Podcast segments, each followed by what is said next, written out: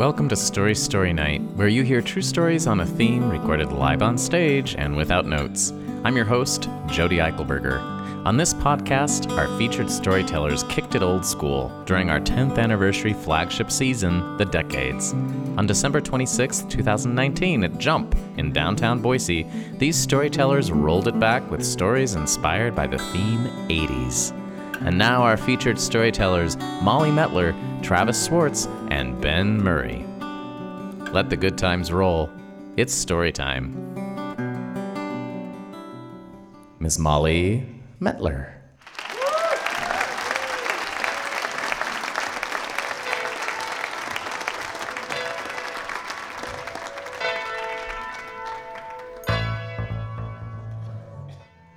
In 1985, I was living in Devon, England, and I wish I wasn't. Devon is lovely, it's beautiful, and it's also very gray and very wet, and it's known throughout England as lovely, lovely Devon, where it rains eight days out of seven. And I had moved there from Seattle, another gray and wet place, but I had followed what I thought was going to be my glorious destiny in both work and love because I had been hired by the Dartington Research Institute in Devon to come and work there. And I was in love with a very dashing Englishman. And I thought, this is my destiny. England is my home. S- signs pointed to no. The it started off okay. It was all very novel and very exciting, and I was enjoying myself. But then I realized I was not fitting in in England. It was entirely too posh for me. The circumstances I was in, I was hanging out in country homes, and there were fox hunts and lots of tweed, and people crooked their pinkies when they drank tea, and it was all just very, very over my head. And my job started to get kind of stale and it sputtered to a halt because of bureaucracy. And my dashing boyfriend dashed off in another direction, and I was kind of left high and dry. In fact, I was stuck in the countryside with a flock of sheep. And the high point of my social calendar was uh, sharing tea and crumpets with the vicar. And it was all kind of very sad. And I was so lonely for American energy that I religiously watched Cheers on TV. and the theme song, which talks about you want to go where everyone knows your name, um, made me all misty eyed. So when an offer came from Healthwise here in Boise, a, re- a recruitment offer, I jumped at the chance because I wanted to escape England, and I did. But I was going to Boise, Idaho.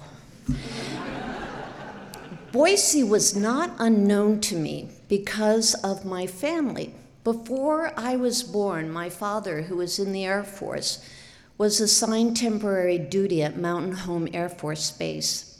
And he brought my mom and then four kids up to Boise with him. The four kids ranged in age from age six down to infant in arms. They rented a basement apartment in a firehouse, firehouse, in a farmhouse out on Camas Street, up on the Boise Bench. And the farm where they lived is now Cassia Park. 68 years ago, the bench was largely farmland, and that's where my mother lived full time with four kids and no car. The six week temporary assignment stretched into a six month order. And my mom had to scramble to get my brother into school, and she had to scramble to get cold weather clothes for all the other kids, and they scrambled to improvise Christmas that year as well. And the stories that came out of that six month scramble formed the basis of a whole bunch of stories that I heard growing up in my family. It was part of our family lore. So I thought I knew I w- what I was getting into. But my prospective employer had gone ahead and sent a Chamber of Commerce brochure describing Boise. And in it, it said, 200 days of sunshine a year. And they also said, you can ski and golf on the same day. And I thought, I don't do either of those things, but okay. I was just excited about the sunshine and the possibility of a new place. So I left England in late January of 1985 and went to accept what I thought was going to be my temporary duty assignment in Boise, Idaho. I set off with one suitcase and one purse. I stopped off in Virginia to see my folks and to pick up a car, a real sweetie of a 1978 Chevette that I called the tin can, and that tin can was going to deliver me across the United States in the depths of winter. And not only me, but my friend Trisha, a New York City gal to the core who wanted to see the middle of America. Why she wanted to do that in February, I have no idea, but I was glad for the company. As soon as that Chevette was mine, it started to fall apart. When we got to Dayton, Ohio, the adhesive that held the chrome trim strips next to the car started to fail. So along the passenger side, the trim was going like this, but on my side, it was going like this as we barreled down the interstate. And I never got that fixed. And around Grand Island, Nebraska, the headlights failed. Well, they didn't fall, fail entirely because you could pull over to the side of the road with the engine still running, get out of the car, and thump the hood over by the headlights, and then they would come on again. That car was one irritant after another. I got a flat tire. We skid off the road in an ice storm. The heater was sickly. But worse was to come, and it wasn't the car.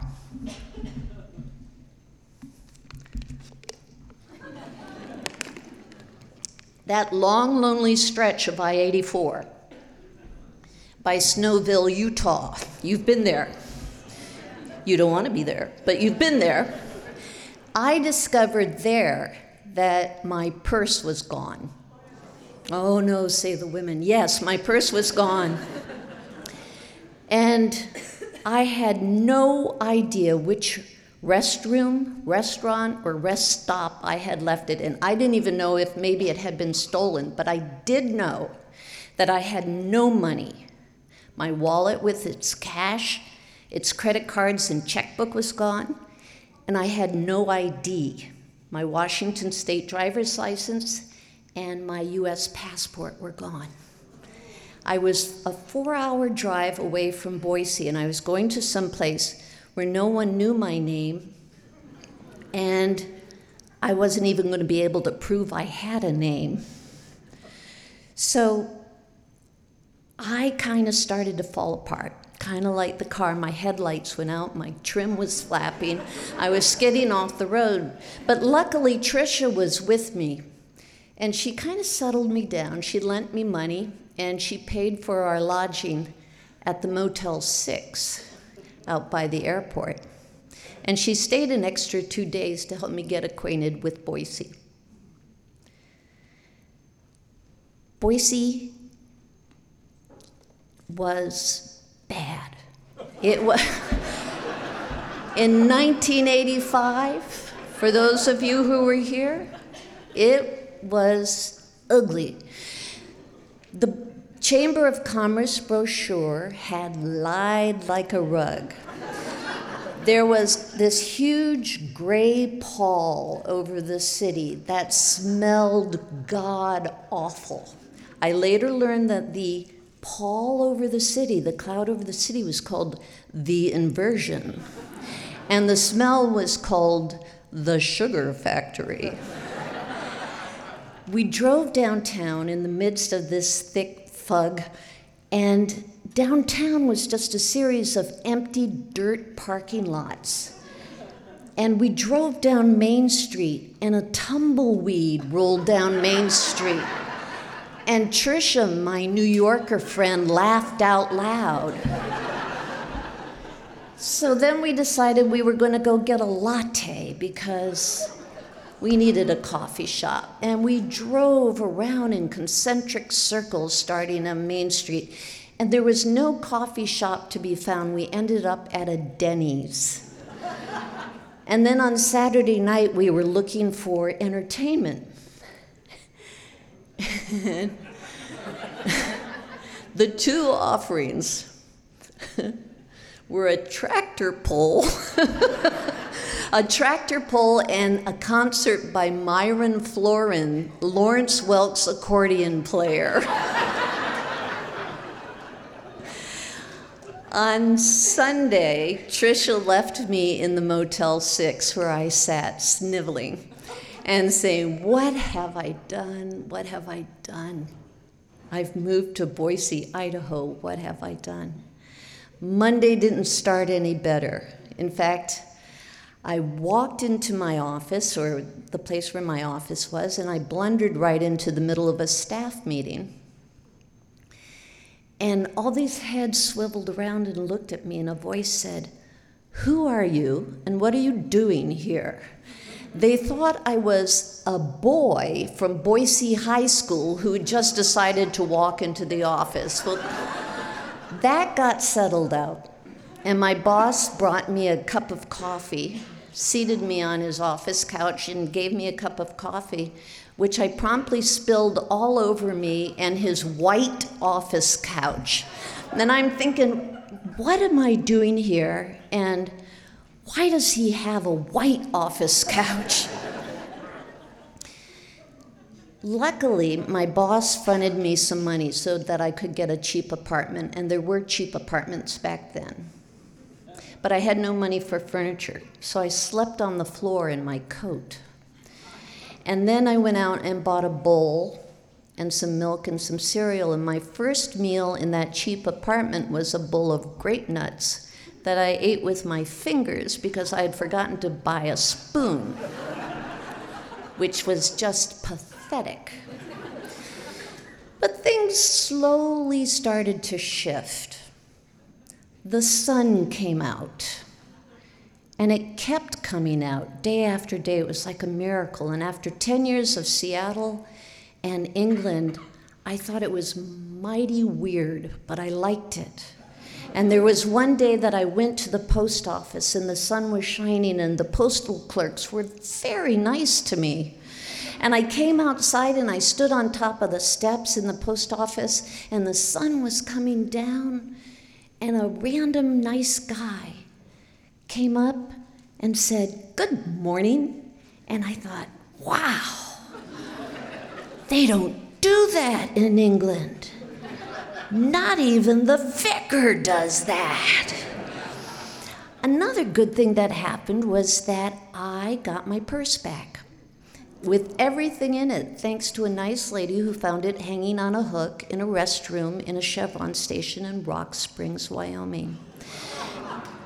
And bit by bit, all the stories that I had heard my mother tell as I was growing up came back to me. She had said that the people of Boise were kind to her and nice to the kids that the farm wife had arranged for my brother to be enrolled in school, and that the neighbors up there on the bench had organized a clothing drive so that the kids had warm clothes to wear during the cold months. She said that there was such a spirit of generosity here that it had touched her. And she said that some of the kindest people she ever met were the people she met in Boise, Idaho. So, my plans changed. My two year temporary assignment has transferred itself into a 35 year long haul. I found work that I love. I helped raise a family, and I found my true love. I was firing on all cylinders again. So, Boise is the place for me. Boise is home. Thank you.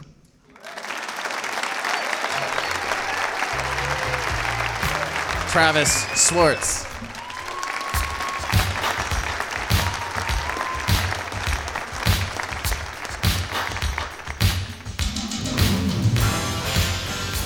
I was a teenager in Boise, Idaho in the 1980s. I have two daughters who were teenagers in Boise, Idaho in the 2000s or whatever.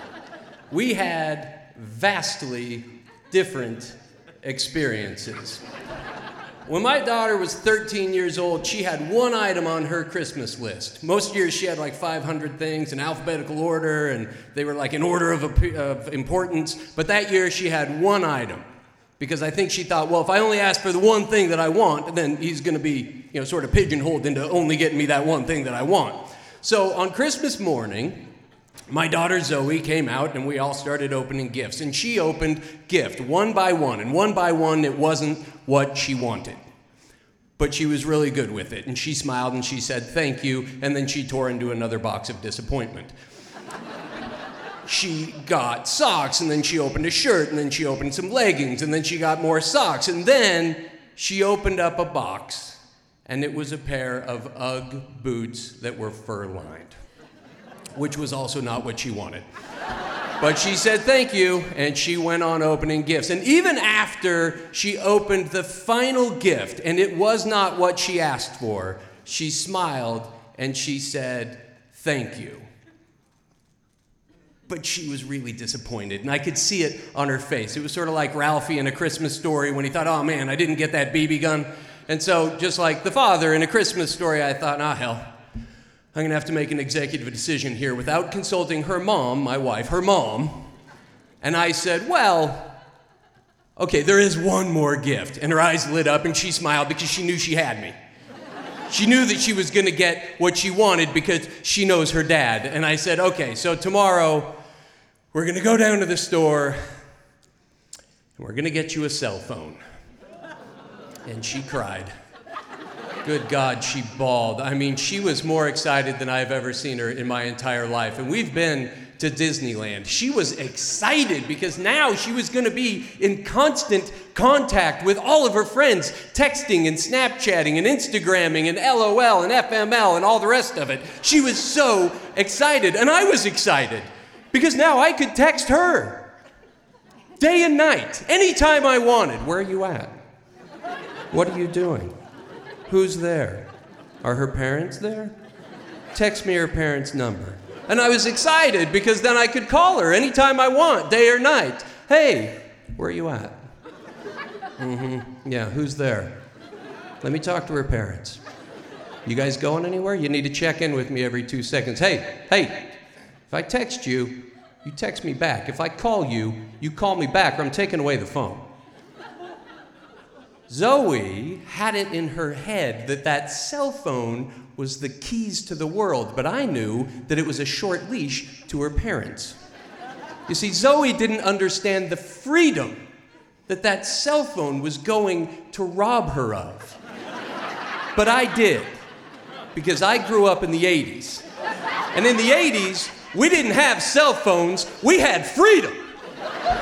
My parents didn't know what the hell I was doing or where the hell I was 90% of the time. We didn't have texts, we had notes. We used pens. We would scribble words on a piece of parchment like a caveman. We would leave it on the kitchen counter. Hey, gone to EJ's, be back later. I could write a note at 3 in the afternoon, disappear, do whatever the hell I wanted until 10 p.m we were on airplane mode at all times. I didn't have some sort of GPS cellular communication device in my pocket. I had plausible deniability. I could spend an entire afternoon smoking weed down in Julia Davis Park, playing hacky sack. I'd come home, I'd start stumbling to my room. My dad would be like, Hey, where the hell have you been? I'd be like, I was down at the library we were studying for a history test. I left you a note. And that would be that. If I could get out of the house, and I could, I could do anything that I wanted as long as I didn't get caught. So I spent my time looking for hiding places, places to hide from my parents, my teachers, the police, anybody that could tell me what to do, or more importantly, what not to do. So me and my friends had hiding places from one end of the valley to the other. I can remember packing 10 people in a two door Datsun B210. We drive clear out to the end of South Cole into the desert. We have a bonfire. We drink beer until we pass out. I can remember driving to the other side of the dam out at Lucky Peak, stripping naked, swimming, skinny dipping, naked, case of beer under, you know, one arm, out to the docks, one in the morning. I can remember 40 of us caravanning out to Eagle Road, clear the out to Eagle Road, in the middle of shit nowhere. Eagle Road? Is that even in Idaho? We were out there because we couldn't get caught. We were out in Eagle Road. Who the hell's gonna come out there? Nobody. We had bands, we had kegs, it was fantastic. But my favorite hiding place in the entire valley was on the corner of 8th and Main in a building called the Eastman Building. So, the Eastman Building, it's the Zion Building now. The Eastman Building was a six story tall building that uh, at the time was abandoned. So, by the time me and my friends found it, it had sat empty since the late 70s, so nearly a decade empty. Now, in its heyday, the Eastman Building was like law offices and medical offices and dental offices. But now it was just a giant, like tall eight foot plywood fence surrounding it to keep everybody out. And it was a tall enough fence that it was difficult to jump, but it wasn't impossible.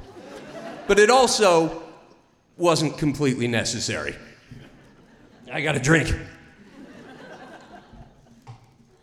Because on a Friday night, my friend Kevin discovered that on 8th Street, next to the Eastman building, were these big, giant metal grates.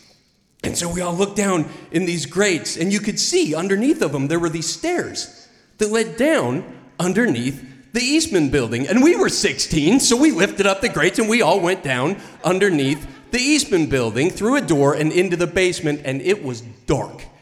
Pitch black. Couldn't see the hand in front of your face, couldn't see each other, couldn't see anything at all. So we're sort of walking around the room. And the ground feels, you know, sort of like maybe this is dirt. And the walls feel like, okay, maybe they're rock, they're cold. And then EJ yells out, I found some stairs! And so we all follow his voice over to the stairs. And then we go up the stairs and into the light of the first floor, light coming through the windows. And so we start exploring and we explore all the hallways and we explore every single office. And then we go back to the stairs and then we go to the second floor and we go through all the hallways and all the offices. But the Eastman building wasn't what I expected an abandoned building to be because most of the offices still had furniture. They had chairs and they had desks and they had filing cabinets, and the filing cabinets were full of like papers. And it was like there was a zombie apocalypse or Chernobyl had happened, as opposed to people like actually moving out of the building. And so I sat down at a desk, I put my feet up, and I'm like, Carol, my secretary, bring me some coffee. Bring me the Wilson report.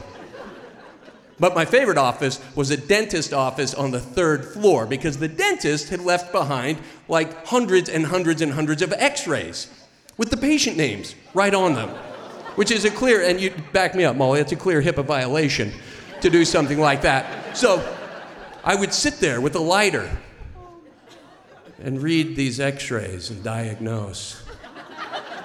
Oh, hell. Oh, my God.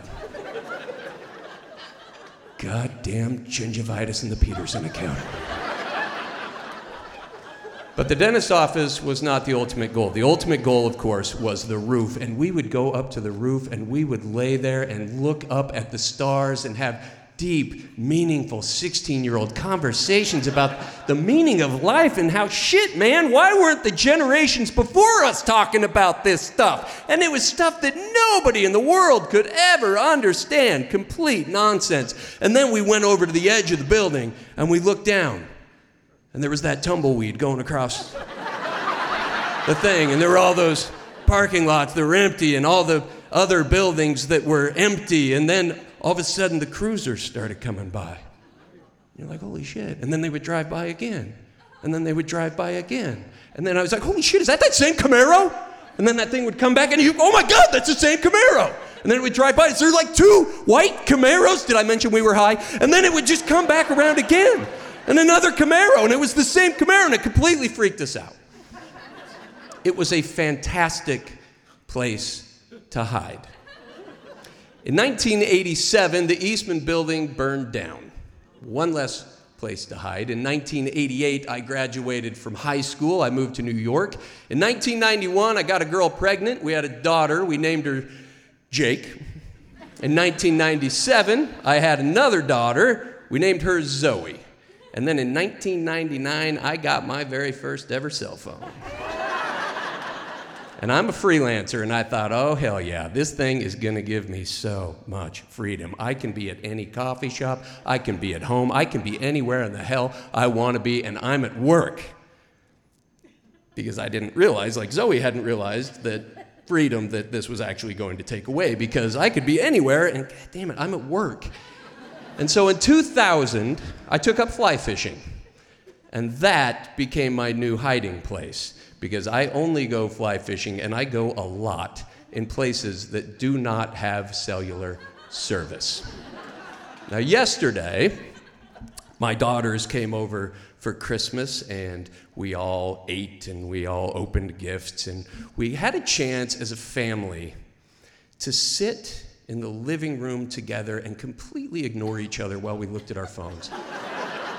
And I'm watching Zoe and Jake on the other side of the room, and they're doing whatever and tapping away. And I wished that the gift that I could give them was the experience of being a teenager completely free in Boise, Idaho in the 1980s. I'm getting a call.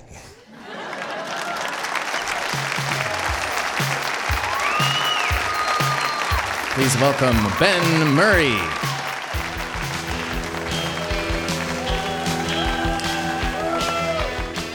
When most of us think about the 1980s, if we ever do, we recall those grand cultural icons like Mr. T, the Cabbage Patch Kids, big hair bands, don't forget Milli Vanilli. But when my wife and I allow ourselves to drift back to the 1980s, we recall the big cultural icon on the East Coast, the People's Express. First of the low budget, no frills, discount airlines. The story I want to tell you tonight, though, is about a flight we took with the People's Express, my wife and our young son, and how a plane load of strangers, 30,000 feet in the air, came together as a community to help a small child who was critically ill and his little young family. That was us. And you've heard the story about how it takes a village to raise and nurture a child. This was the best example we ever experienced. So let me set the scene. We're more than halfway back on the plane. The flight attendants are coming up and down the aisle collecting the fares. No credit cards, no checks. It's all a cash transaction on the People's Express. I'm fishing through my pockets because three people, that's uh, $92 to fly to Jacksonville, and that's more money than I've ever had at once. So, as I'm getting the money, she says very nicely to my wife, I'm afraid your son is going to have to sit in his own seat for takeoff. He's a little too big to be in your lap. Now, Ruben is seven years old. He has Down syndrome, but he's very small. He's more like a toddler than he is a seven year old boy. So, okay, no problem. And she's moving over, and we're squeezing around, and she gets him latched into his seat. And just before the lady walks away, Ruben responds to this whole thing by going, this huge burst of diarrhea, which is not anything new for us. Uh, like, it's been going on all day. We sat in the Newark airport for eight hours because all outbound flights were grounded. Never had a reason for that, but we just sat there. We always carried an emergency bag with us diapers, baby wipes, an extra change of clothes or two. And we burned through those while we were standing in that terminal. And mostly we were standing because there were so many people crowded in there. But here we are. We're about to take off. So I run to the back of the plane to get some paper towels, but there aren't any. So I come back to the seat and I'm waving to the flight attendant and I say, um, you know, I need help. And she's waving to me more firmly, get down because we're taxiing and I'm not even aware of it. So I get in my seat. The plane takes off, but right after the wheels go up, she comes down. What's the situation? So I tell her we don't have any supplies and we got to change them as she realizes from her last visit with us. So she said, oh, Fine, I'll take care of that. And she goes to the front, comes back a minute later, and she says, Well, sorry about that, but there are no paper towels. And um, actually, there's no water on the plane, and uh, no soft drinks or snacks or food or alcohol. It was good later that there wasn't alcohol. but there's nothing. So we're just going to have to cope. How can I help? And that's the first moment when the village started to rise up for us. So she wandered, I said, anything, a diaper, something we can clean him up with. She wanders behind us, comes back a minute later, drops a diaper and some of my na- napkins in my lap. And we do kind of a dry clean, if you get the picture. It's not really as effective as you might think, but it's the best we can do. So we park him against the side of the plane by the window, and his head is back, and he goes to sleep, and we're like, oh, thank God, only an hour and 40 minutes, we'll be home. About 15 minutes later, the whole thing starts over again. We wave the flight attendant, she comes by, knows the deal. The next hour plus, she's going up and down, begging, borrowing, stealing, doing whatever she can to help us here. I mean, more napkins, another diaper, later, another diaper, some Kleenex. Uh, two handkerchiefs even somehow made their way to us. One was embroidered, you know, and we cleaned them up, and then I folded inward, and I look at my wife, and I'm like, do we send it back, or what do we do? And she came up with the bright idea stuff it under the seat. So there it lay. But uh, people were just so fantastic. I mean, finally, we needed some kind of liquid to clean them up. And the flight attendant, one of them came by, and she found a, like a third of a bottle of Pepsi. So we use that. No, it works. It does okay. It's, it's a little bubbly, but and then it leaves sort of a sticky residue that is a problem later. But that's another story. And uh, but it, the supplies just kept coming. When the Pepsi ran out, a bottle of Mountain Dew showed up. Whatever. Who drinks that? And but it, it is good for this purpose, and we used it. At one point, the flight attendant comes up and she's got two sandwiches. And she says, There's an older couple a few rows down. They think you need the food more than they do. And of course, we're looking at our hands now. like, okay, thank you. Um, but I, I just want to say that never have you seen so much kindness from so many people. And you know, it's the Christmas season, and you know, we're just starting the sort of downhill away. And I thought, what a perfect story to close the holiday season. But to hear about how a group of strangers pulling together become a village contributes so much to helping this child and his parents make it through. It was one of the great experiences of our life, and thank you very much for listening.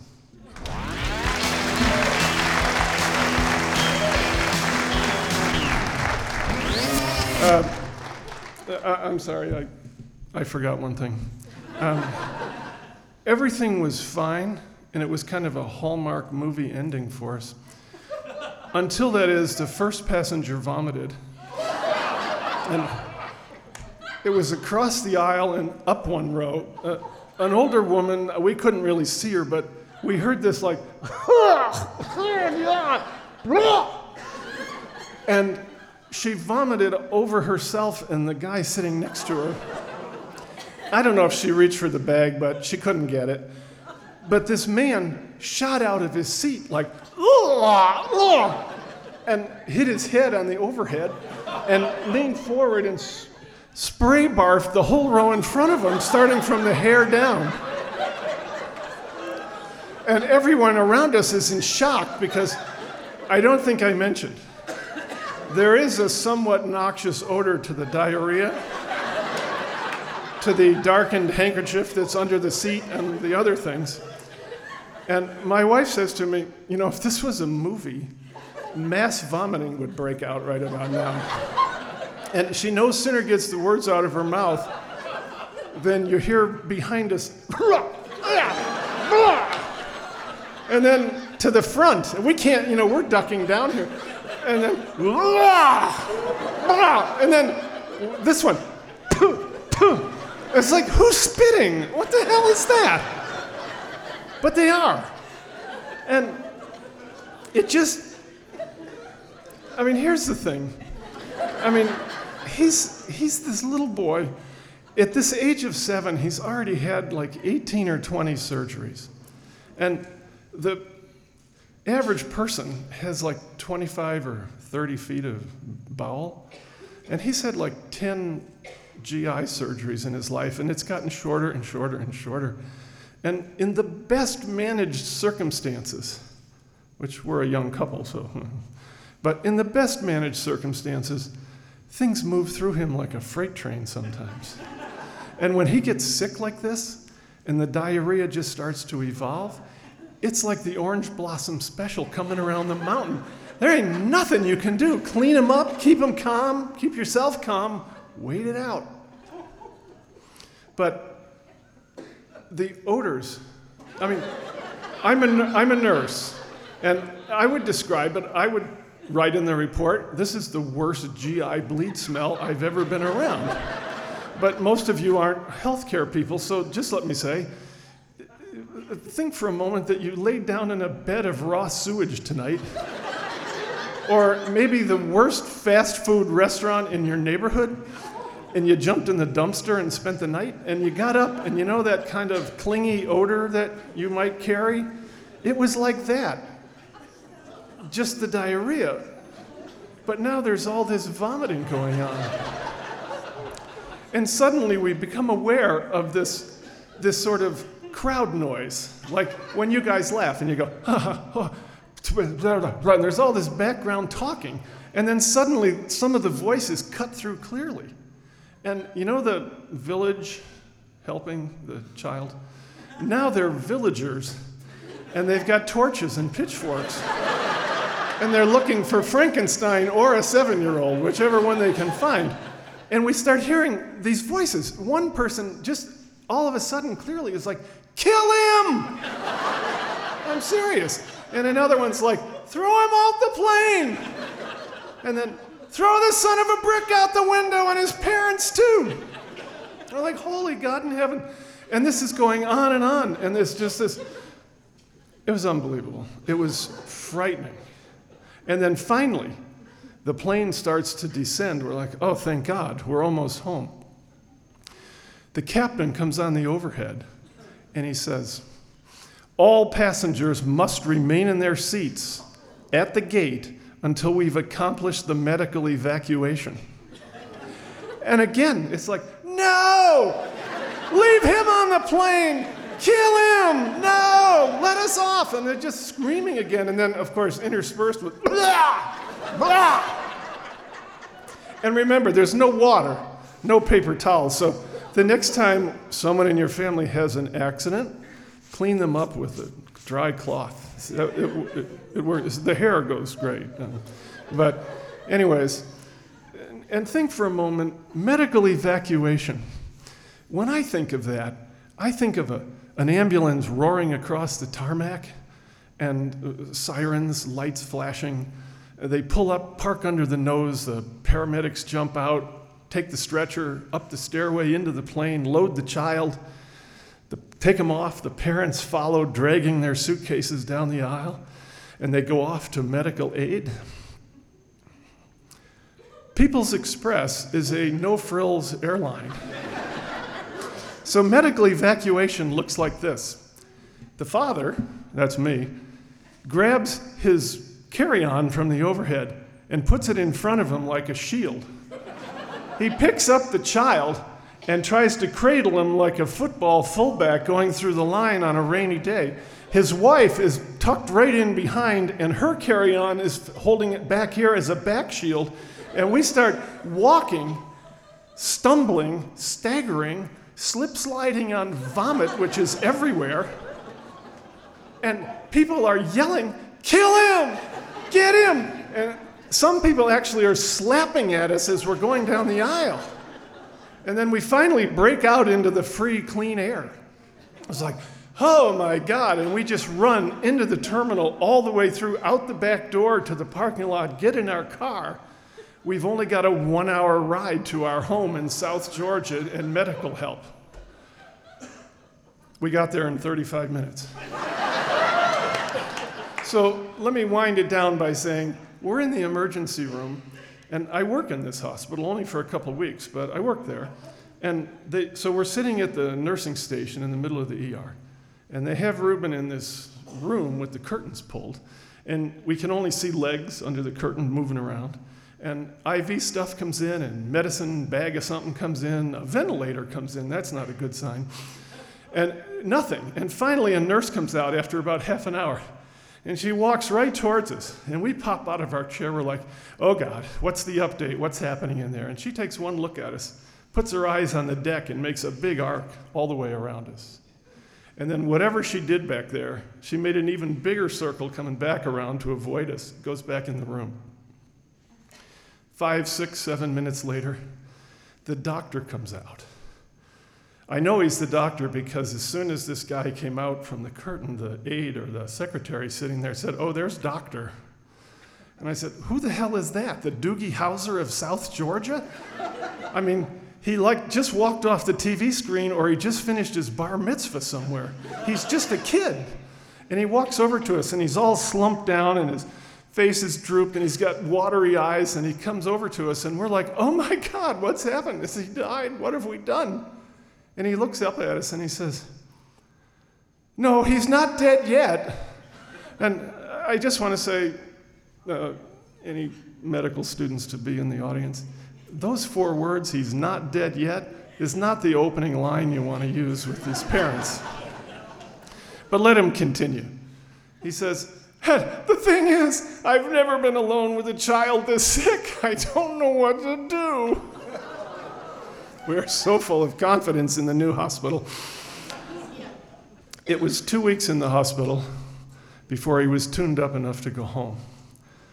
Thousands of dollars in uncovered medical bills because, oh yeah, he has Down syndrome. That's called a pre existing condition. And there were, but he made it, he survived. There were 10 more surgeries to come. There was a tracheal artery rupture in our living room after a routine tonsillectomy. And he crossed the street without looking, and a car met him in the middle of the road, broken bones and a head injury, and uh, three months or so in rehab. But he made it out of the 80s, out of the 90s, all the way to today. He's here tonight. If,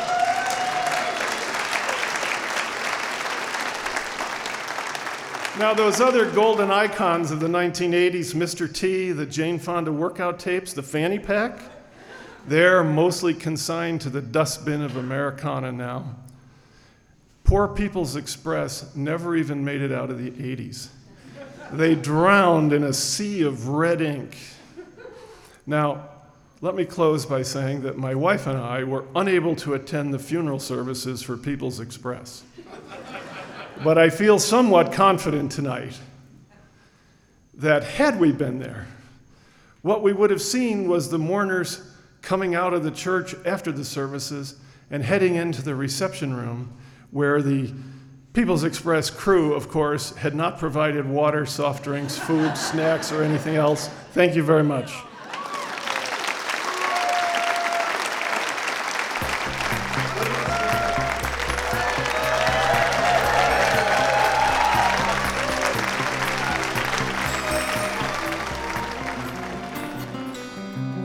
Thank you for listening.